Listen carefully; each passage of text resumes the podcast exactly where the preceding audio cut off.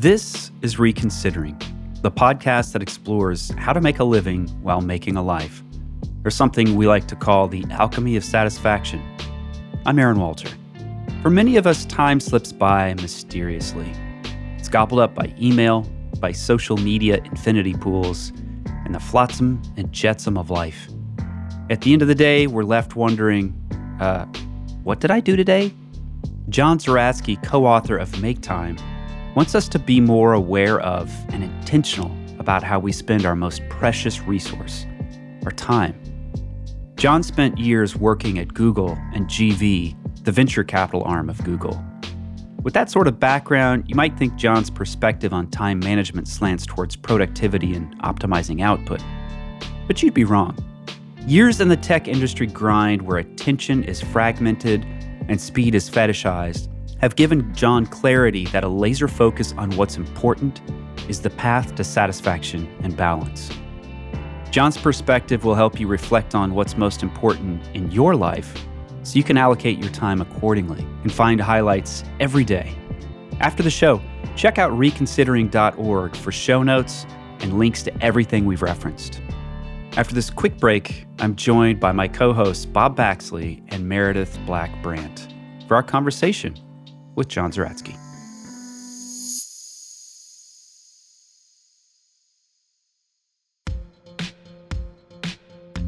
Over the past very difficult year, many people have asked themselves, how can I use my skills and my talents to help out and have a meaningful impact? U.S. Digital Response is a nonprofit, nonpartisan organization that connects volunteer technologists with governments to help meet the critical needs of the public. Already, more than 7,000 people have raised their hands to volunteer their time and their skills.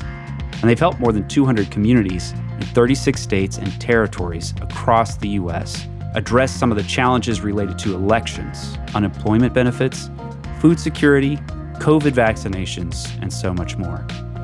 There is work to be done and impact to be made. Sound interesting? Sign up to volunteer and learn more at usdigitalresponse.org. That's usdigitalresponse.org. I'm John Zeratsky. I'm a designer, a startup investor, and the author of Make Time and Sprint. So we're going to start with the lightning round. I'm going to ask you a series of uh, A or B questions, and you're just going to blow through them. If there's something you get stumped on, just tell us you're stumped, and you can skip it if you want. Cool. Ready to go? Ready. Okay. Paper or plastic? Paper. Morning or night? Morning. Newspaper or magazine? Magazine. Books or e reader? E reader.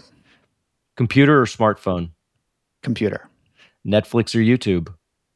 Netflix. Twitter or Facebook? Twitter. Elon Musk or Jeff Bezos?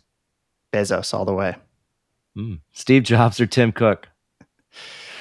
Got to go with Steve Jobs. Eleanor Roosevelt or Jackie Kennedy? Eleanor. Speaking or listening? Listening. Lecture or Q&A? Q&A. Journal or blog? Blog. Read or write? Read. Library or coffee shop? Coffee shop. Hoodie or blazer? Hoodie. Mansion or apartment? Mansion. Home or office? Home. Disneyland or Yosemite? Disneyland. Hotel or Airbnb? Hotel. Backpack or suitcase? Suitcase. Scripted or improv? Improv. Jazz or classical? Jazz. Dictionary or encyclopedia? Encyclopedia. Shakespeare or Einstein? Einstein. Tolstoy or Van Gogh? Van Gogh. Earthquake or fire? Earthquake. Beauty or wisdom? Wisdom. Loved or feared? Loved. Okay, you've almost made it. Last one for you here. Poetry or prose? Prose. Thank you very much. That's great context. First question I want to start with is maybe you can just give our listeners a brief overview of the book, Make Time, terrific book. Tell them a little bit about what the book's about and some of the other activities that are going on with you and your co author, Jake Knapp, around the book and the content. Sure. Make Time is a book that describes both a framework for how to make time every day, really how to focus your day, build your day around the things that matter. And then also provides kind of a cookbook or a, a list of recipes of, of really tactical ways to do that. We wrote the book because we had both spent 10 plus years trying to figure out how to spend more of our time on the things that really mattered to us. And, and I think that was especially acute for us because we both worked in Silicon Valley in the tech industry. We both worked at Google, which is where we met. And we went through a process that I think a lot of people have been through as they advance in their careers, where you know you kind of start your career doing the work, you know, that is at the essence of, of your job. But as you get more successful or you move up the ranks or you take on more responsibility, I think people often find, and we certainly found that we were spending less time on our work and more time on meetings and email and you know project management and all that kind of overhead. And so I think we initially sort of became interested in the, these ideas at work, but then we realized that we could use those approaches outside of work as well to make sure that when we left the office and we got home, or you know these days when we uh, turn off the computer at the end of the day and sort of transition into personal life, that we weren't just wasting that time, squandering that time on things that are the path of least resistance, but don't really make us any happier, healthier, better off so that was kind of how we got interested in it. And, and, we had a really unique opportunity, I think, because Jake and I worked together at Google Ventures, which is a venture capital firm funded by Google or Alphabet, technically, and investing in all kinds of different companies, independent startups that have nothing to do with Google. And our job when we were there was to go inside those companies after the investment was made and support them, work with them. In order to do this work, we developed something called the design sprint, which is this method to help teams answer key questions that they had about their product or their business or how they're going to go to market and work in a very structured way to answer those questions in the context of a single focused work week. The reason I say this was a unique opportunity for us is that we started to see from having this laboratory, going from team to team to team, we started to see the benefits of having a framework and having a set of tactics and and structures for how you spend your time that you didn't just have to let time sort of happen. You didn't just have to like go with the flow. You could really be deliberate about how you spend your time, about what you focus on. And so, make time to a large extent really builds off the lessons that we learned in the design sprints, builds off the lessons that we learned having this little laboratory of being able to go inside a lot of different companies and work with a lot of different teams and help them spend time on the things that really mattered. John, you and Jake Knapp, co author of Make Time, are some of the most thoughtful people I know when it comes to just thinking about time, being thoughtful about how you're spending this very limited commodity of one's life. I wonder if you and Jake had like these catalytic moments in your life where it was kind of an aha, an awakening where you realized, I need to be more thoughtful about how I spend my time. I think that those moments are, for me anyway, have rarely been super catalytic or crystallizing in in the moment you know i think for me looking back i've realized oh wow there's these things that happen that maybe i wasn't fully aware of at the time or i didn't have the proper context to realize the significance of what was happening but they definitely exist you know i don't want to speak for jake but i know that that he's written about and he's talked about how having kids really changed his relationship to time and he realized that every every minute he was spending checking email or sitting in a pointless meeting was a minute he didn't have to at least potentially spend that time with his kids, you know, if if not focused on important work or important projects. For me, the closest thing to a catalyzing moment really came when I was fairly early in my career. I was living in Chicago. I had been working at a startup that was acquired by Google. And it really accelerated, I think, that process that I mentioned before about how my time became dominated more and more by administrative aspects of work, by overhead, by process, and was less about sort of the core of the work. So going from a startup where it's really like there's as little overhead as possible, you you just focus to an almost extreme kind of insane extent on the work itself. And then to be acquired by google and be dumped inside this big company you know it's still a technology company so it's not super bureaucratic. But you know even at in 2007 there was a lot of overhead. There was a lot of meetings. There was a lot of email and that kind of stuff. And once the initial i think excitement of the acquisition itself wore off and sort of this like what just happened to me like kind of feeling of wow look where i am. This is amazing. I never imagined that i would have had this opportunity given the you know the work that i had been doing the, my educational background whatever. After that excitement wore off i went through this period and there were a couple of, of really key moments where i realized that i had sort of fallen into this very blurry mush of of undifferentiated time where i was just waking up going to work, going to meetings, staying on top of email, trying to fit in design work projects that I needed to do here and there, bits and pieces. And this was all happening kind of in the winter in Chicago. And that particular winter was exceptionally snowy and kind of gray and unpleasant. And I just remember having this sort of period of just really intense surprise and then dissatisfaction about how I was spending my time. The giveaway or the, the marker of that was really that I, I started to feel like I just couldn't remember what I'd been doing. You know, it was like I'd look back and say, what did I do this week? What did I do this month? Like, what have I been doing? And it, I could list a lot of little things on a, you know, a task list, but I couldn't point to any really significant accomplishments professionally or personally in that period of time. And, and, and I think that was really the moment that sort of led me to pick up books on Zen philosophy and yeah, getting yeah, yeah. things done. And, you know, like some of the first books about Stoicism that were out at the time. And just like, you know, uh, I should say first books in the contemporary era, because, you know, yeah, been around for a while. But, but just sort of like begin to really research those things and think more proactively about how I was spending my time. You've also written about your ideal day. Can you give some of the highlights of the approach and maybe a little bit about the methodology about how you came to settle on this? Yeah. My ideal day is not about sort of a picture perfect, Instagram ready, you know, bucket list type of day. For me, it's important that the ideal day be sustainable and repeatable because my belief is that happiness and a kind of baseline level of satisfaction and contentment really comes from the things that we do all the time, the things that we do every day, instead of these peak moments that I think a lot of people focus on or work toward. And so for me, my ideal day, it starts pretty early in the morning, you know, not 4 a.m. or anything insane, but it starts depending on the season, somewhere between 6 and 7 a.m. And I get up and I try to skip all of the sort of morning check in normal stuff. So I don't look at the news, I don't check Twitter, depending on what's going on. A lot of times don't even look at email right away, first thing in the morning.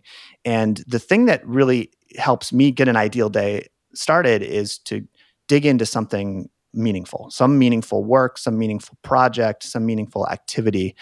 And I feel like if I can prioritize that first thing in the morning, when my energy is best, when my head is clear, when I haven't let a bunch of noise into my brain. Then I set up the rest of the day for success. So that's really the first block.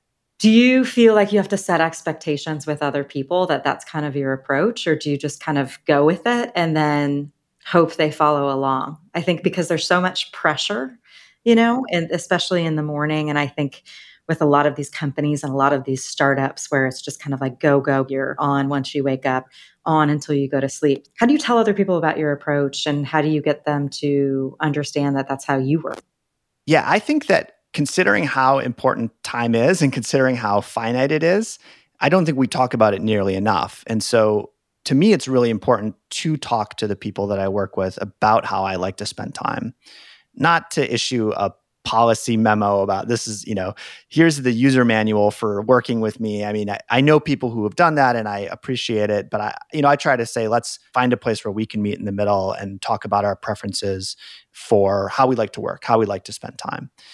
I think it varies. You know, when I was working at Google Ventures, which is the last time I was in a team with dozens of people working together on a day to day basis, it was, I think, maybe 50% sort of just organic. Like people observed what I did, or, you know, we kind of worked through it in process versus, you know, 50% like I would actively sort of tell people like oh hey can we schedule this meeting in the afternoon? Because i try to keep my mornings free for focused work things like that.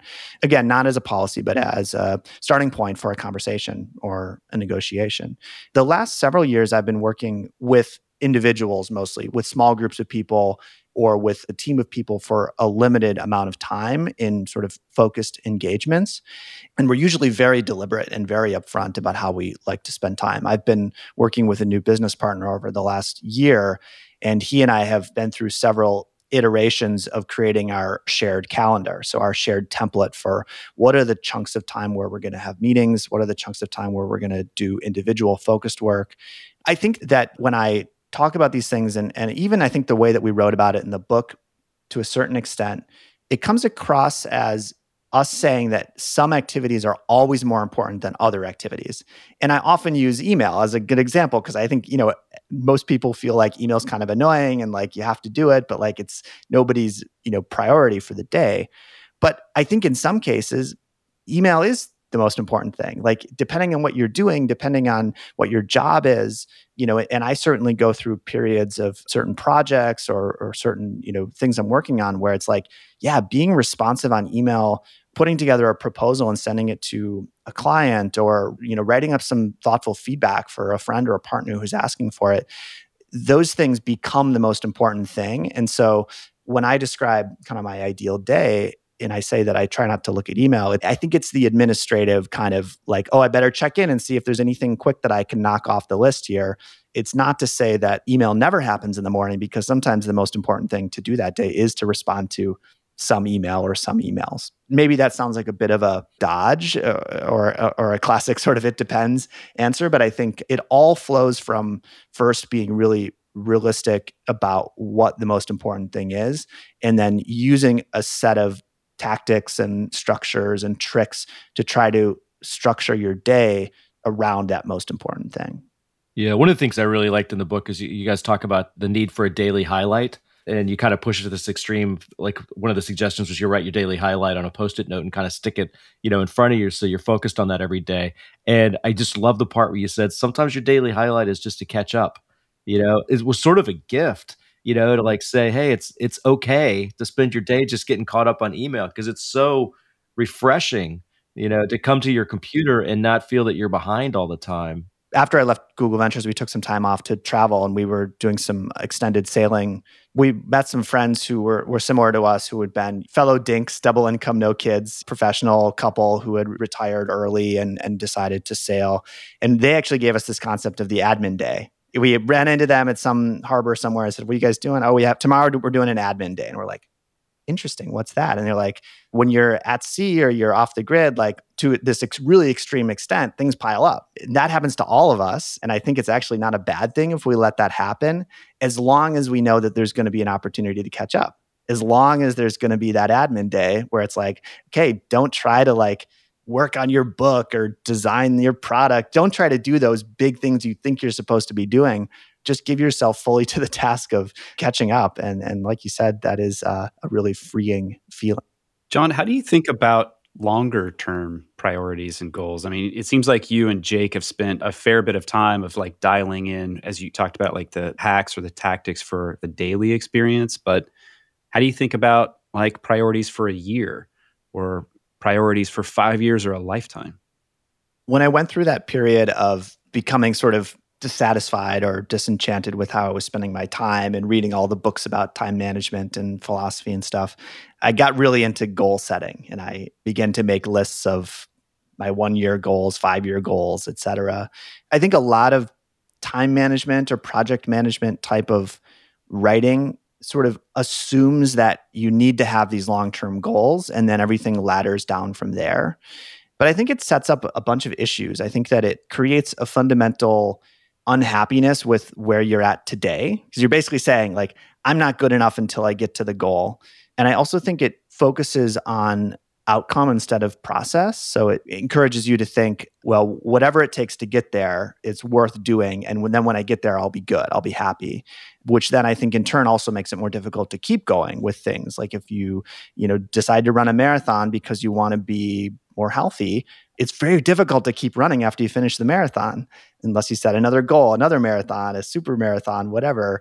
And so, you know, I eventually came to take sort of a dim view of goals, I think. And so I don't really have a lot of goals. I mean, I have projects that I'm working on that I want to finish, but I don't have like a bucket list of things that I have sort of mapped out to do in my life. And so, you know, I really think of the things that I'm working on and the way that I'm spending my time is kind of this portfolio, you know, kind of have like this basket of things. And periodically I rebalance the portfolio. There's an exercise that we put in the book called Stack Rank Your Life, which we've actually kind of evolved a little bit. But the essence of the activity is that you just you make a list of all the stuff that's going on in your life, both finite projects as well as ongoing areas of responsibility. And then you try to prioritize that list. And it sounds like really dumb, but it's amazingly clarifying to write down all the stuff and be like, wow, there's stuff on this list that I do that I don't care about. There's stuff on this list that I say I care about, but I don't do. And I do that exercise periodically. I do it every couple of months or whenever things are feeling out of balance. And then I use that as sort of a guide to how I'm spending the hours in my days in my week. And, and sometimes I'll even go so far as to do the math of like, okay, look back on the calendar, like how many hours did I spend on this thing? Did I spend on that thing? And I think there's a maybe an element of almost an element of faith that like if I'm spending time, if I'm sort of creating the structure to focus on the things that I say that are important, eventually I will reach some goals. I will reach some outcomes that are important, but I try not to, I think, fixate too rigidly on the specific tasks required to reach a particular goal because I just think that's a framework that does not lead to sort of happiness and satisfaction on a day to day level. Yeah, it's interesting, John, because a lot of stuff you're talking about is like living with intentionality there's a real designer ethos that kind of comes through what you're talking about. And you you mentioned previously about stoicism and Buddhism. I, I, can't say I hear the stoicism piece quite as much, but I definitely hear the Buddhism piece. And I'm wondering if there was something that happened that led you to read. I guess stoicism would be Western philosophy, but it seems like you're kind of blending Western and Eastern philosophy, and you're kind of finding a way to take Eastern concepts of practice and daily focus and trying to figure out how to fit those into the kind of chaotic Western work style. Something you mentioned earlier about, I think maybe Western society tends to emphasize the urgent, and there's a lot of kind of heroics in how we get things done. So I'm just curious, like, did something happen that sort of led you to Stoicism and Buddhism? Was it a teacher, something you read about in the newspaper? Like, how did how did you come across all those streams of thought? The best answer I can think of is that when we lived in Chicago again, and I was kind of having this winter of discontent. and uh, at the time, my wife and I, we both had really good jobs. We were super fortunate, but we were really into frugality. My wife actually proposed early in our relationship what if we saved one of our paychecks? Like, what if we basically only spent half the money that we made as like a policy? And I was like, okay, uh, that's interesting to try. I can see how that, you know, even before I really knew anything about investing or money, I was like, that seems like it could create some interesting opportunities in the future. And so the reason I say that is that I was a heavy user of the library, the Chicago Public Library, and we had a branch close to us in our neighborhood where we lived in Bucktown. And I just remember, I mean, this was like obviously Amazon existed, but like the ways that we discovered like information were totally different back then. Like, you know, this was like 2000- six, seven, eight, and like Twitter was like a thing technically, but like it's not like it is now. And like you had blogs, obviously, but you didn't have aggregators of blogs in the way that you have effectively, like you have, you know, social media, you have Medium, you have these places where there can be sort of this virality of discovery of content. Like those things were all sort of, they were different. And so I remember literally just like, just go to the library, just like, wow. go to the section on like, self improvement or like time management or like whatever, however it was organized. And I think I probably just came across some of these books in that way and picked it off the shelf. And I guess really was a beneficiary of like the traditional curation, curatorial role of a librarian at some point. And then, you know, you read a book and then the book references another book. And so I'd check that one out and just kind of built from there. So there are so many books about time management. Yeah. And process and project management and everything. I guess my question is is why haven't we figured this out yet? Like why does there have to be so many books about this? Do you think it's because it's just such a personal preference? I think that's part of it and I think that most of the books don't acknowledge the role of personal preference and that was definitely something that we tried to do in our book. Yet another book about time management effectively, attention, energy management. You know, most books don't say this book is going to work really well for you if you are this kind of person. Right. Instead, they start out and say, this is how you should manage your time, period. And so I think that's part of it is that there is this very opaque sort of fracturing of different books for different kinds of people. I think that just if you look on sort of the scale of human evolution and civilization, like a lot of the issues that we're dealing with now are very, very recent and they're getting harder to deal with and more challenging, I think, just, you know, year by year, decade by decade. Think about how much more distracted people have been by what's going on in government, politics, the nation. Think about January 2021 and like the attack on the Capitol. Think about that and then think about like the three months before that and the, the election and then like the 12 months before that and sort of like the primaries and the run up to the election and think about like the three years before that like since trump was elected like each of those things felt like now this is crazy and then it got crazier and then it got crazier and crazier like in these like sort of fractal like smaller slices of time and so whether that is like objectively true or empirically true i don't know but i think we share a common belief, whether you're Republican or Democrat or whatever. Like, I think people feel like the world is getting crazier and harder to deal with. And so I think as the environment changes, we need different tools, better tools, hopefully, to deal with it. So I think that's part of why there are so many books and so many approaches to these things. Of course, there are near universal truths about people and and I think one of the really interesting things that's happened over the last couple of decades and something that we tried to really bake into make time is that the understanding of human behavior and like why people do what they do how they choose to change behavior or to continue the same behaviors you know in terms of their routines or habits that has gotten much much better you know the whole sort of world of behavioral science, behavioral economics, like habit formation. Those are like trendy topics now. And there's a lot of like best selling books about it. But like truly, the academic research on that stuff went from almost nothing, almost zero, let's say 100 years ago, to like just this incredible flood of, of studies and research on that. I think that that is also kind of feeding this new surge of material about how to live, how to work, how to spend time. I hope that as our understanding of those universal concepts continues to grow, we'll be able to find some more timeless principles. But I think we're just in a particularly chaotic and dynamic time right now where a lot of different things seem to be changing on all sort of different pieces of, the, of this equation. Yeah. What books do you recommend? I'm a big fan of Cal Newport. I like his stuff. I like Ryan Holiday's books for the most part. Mm-hmm. I really like Gretchen Rubin, The Happiness Project. Mm-hmm. She's written a bunch of other great stuff. I really like Laura Vanderkam. Her books are much, much more tactical, but I think they're they're very smart and I think they're rooted in in research and practicality. Those are the ones that are coming to mind now where it's like if one of them writes something new, I will check it out for sure.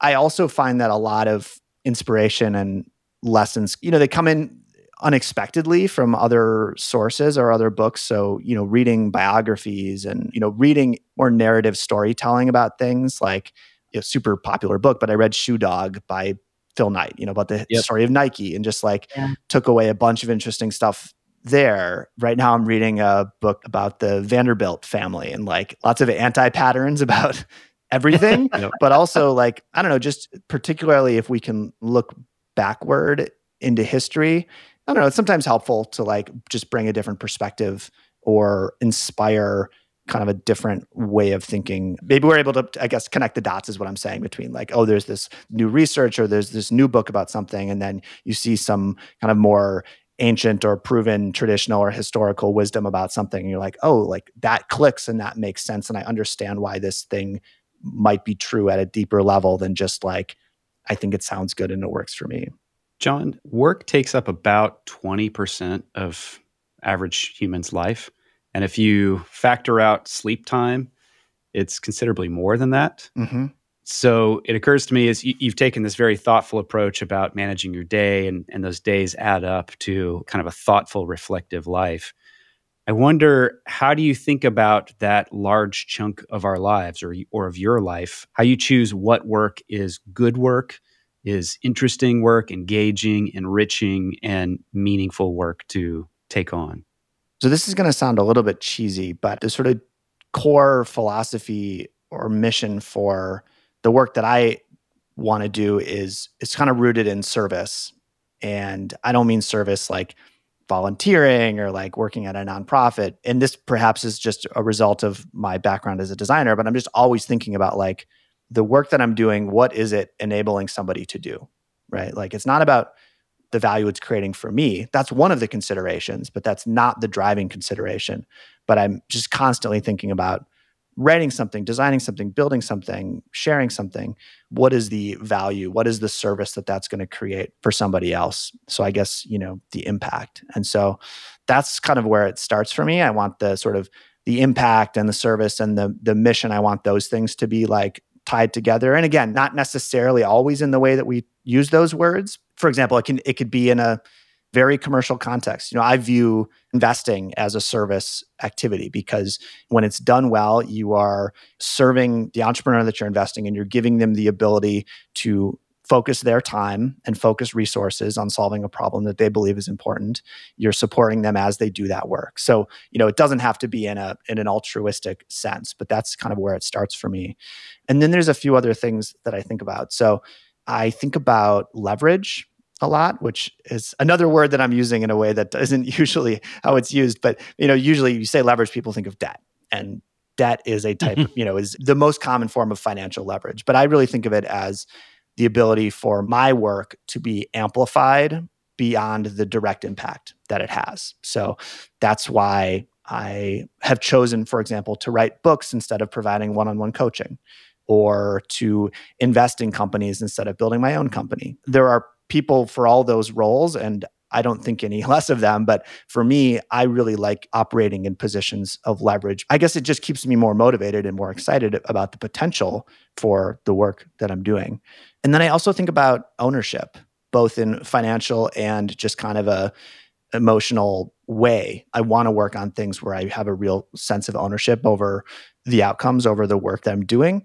I find responsibility very motivating. So I've experimented with kind of different levels of responsibility to myself and to others. And I have found that when I am only responsible to myself, for me, I don't know if this is universal, but for me, I actually feel less good like about what I'm doing. There's something clarifying about like I am free. And we felt this when we were on our sailing trip. Like we wake up in the morning and all we really need to do or think about is ourselves. Are we safe? Are we comfortable? Are we healthy, whatever.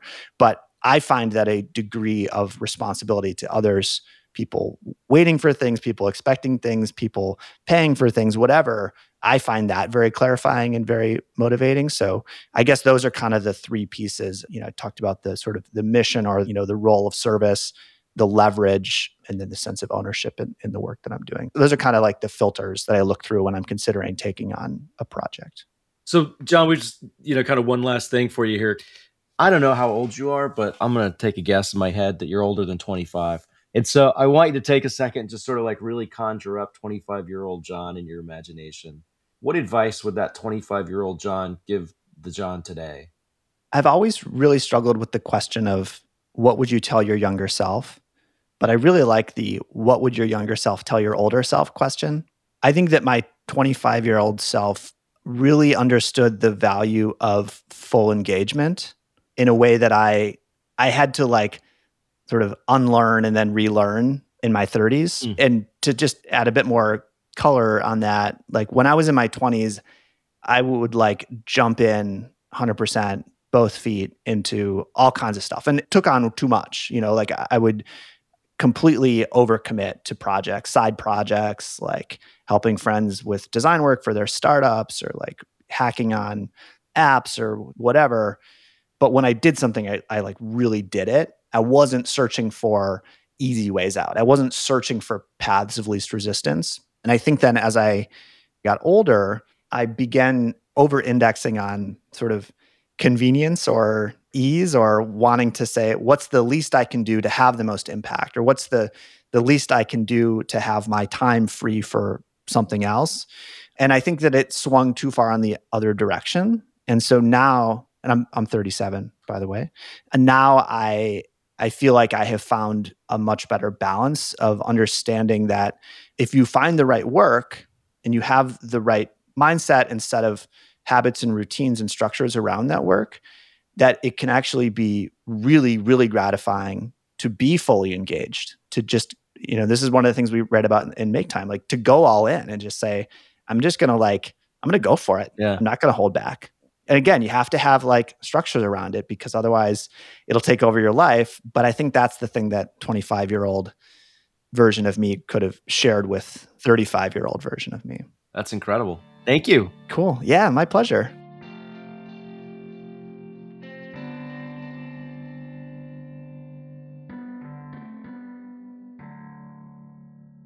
So that was a great conversation with John. Meredith, what was some of your key takeaways? My key takeaway was he helped me learn how to say no, to be honest. Yeah. Yeah. Mm. I think, you know, the way he sets the structure of his day and the way he discusses, you know, what he does and what he doesn't do first thing in the morning and how he doesn't overcommit to things really helped me understand that it's okay to say no and it's okay not to overcommit or commit to something just because you feel this pressure to commit. Totally. I'm so awful at this. I say yes all the time, but I can see very clearly when I look at my calendar at the beginning of a day, like, what's my day look like today? When I see a day that is jam packed, full of meetings and stuff that I have to do, I am at my least happy, least satisfied. And when I have a generous day where, you know, I can still be productive and still have highlights, Mm-hmm. but there's some breathing room in that space, I'm way more happy. And even though I can see that, I don't quite map my days that way. So I definitely have a few things I could take away from John's approach. Yeah, I wonder if that's part of the beauty of the highlight approach. You know, there's like this is the one thing that I'm saying yes to today, and everything Mhm. else becomes fungible. You know, becomes optional. At least it gives you a lens by which to say no to some things. At least in my life, it's often hard to say no because your bucket's not really full. It's like you're traveling around with too big of a suitcase, right? And you just and you feel like you're just going to fill it up instead of thinking, no, actually, I should leave some room in the suitcase so it's not so dang heavy to haul around. He's also the first person I've ever heard kind of disparage the idea of long term goals. That, Mm-hmm. you know, most of the time people, when they, they're setting goals, they're very long term. That, you know, what's your one year plan, your five year plan, your 10 year plan? It's kind of hard to know because there's so much in life that's variable. And it takes us away from the immediacy of the day, which again is why that highlight and that structuring your day is so critical. it's an interesting observation about his his attitude towards long-term goals because I I think what he's trying to do is inspire people and in his own life stay true to the practice of happiness. You mm-hmm. know that it's like this day-to-day practice. You don't actually set long-term goals for practices. You don't set a long-term goal for meditation. You know, long-term goals are like Mhm. there's they're these accumulative type things, and they're so extrinsic and snowball. And like a practice is you know, I'm going to journal every day. I'm going to paint every day. I'm going to exercise. You know, when you really talk to people who are really into exercise, there's a point where they transcend goals. Like they don't talk about setting PRs or any of that sort of stuff. It all just becomes a consequence of their practice.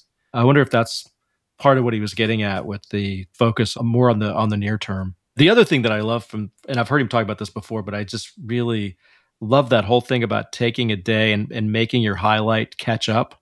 And he talked about how they'd learned that when they were sailing, and that there was another couple that they had met who, when they'd come into port, they'd just Yeah. spend a day catching up. Mhm. And what I really liked about that was him sort of giving you permission to just back away. And like his whole philosophy is not this celebration of productivity. You know, there's no kind of moral judgment about are you moving towards some unbelievable transcendental goal or something. It was just trying to live an ongoing, content, happy life. And that meant a sort of accounting for the realities of modern life, which occasionally is just sitting at your desk and catching up on email and all the stuff, just the life maintenance stuff you have to do. Yeah, he called those admin days, which I really liked because it's true. It's just kind of like some days you just need to get a bunch of stuff done and crank stuff out. And then you just feel so much better. Yeah. And just setting that expectation that there is that one day where you can do it and get it done and you've dedicated, you know, some time to it kind of takes the pressure off. Yeah, those are like some of my favorite days. And I think it's because of some of the stuff I've heard him say and I've read about. Just it sort of gave me permission just to have an admin day. It's just transformative how much better you feel after getting through all that stuff. Absolutely. Well, Bob, Meredith, you know what the highlight of my day is? Tell us. Talking with you two. Aww. That's the highlight. I'm pretty confident that it's going to last all the way through the day, too.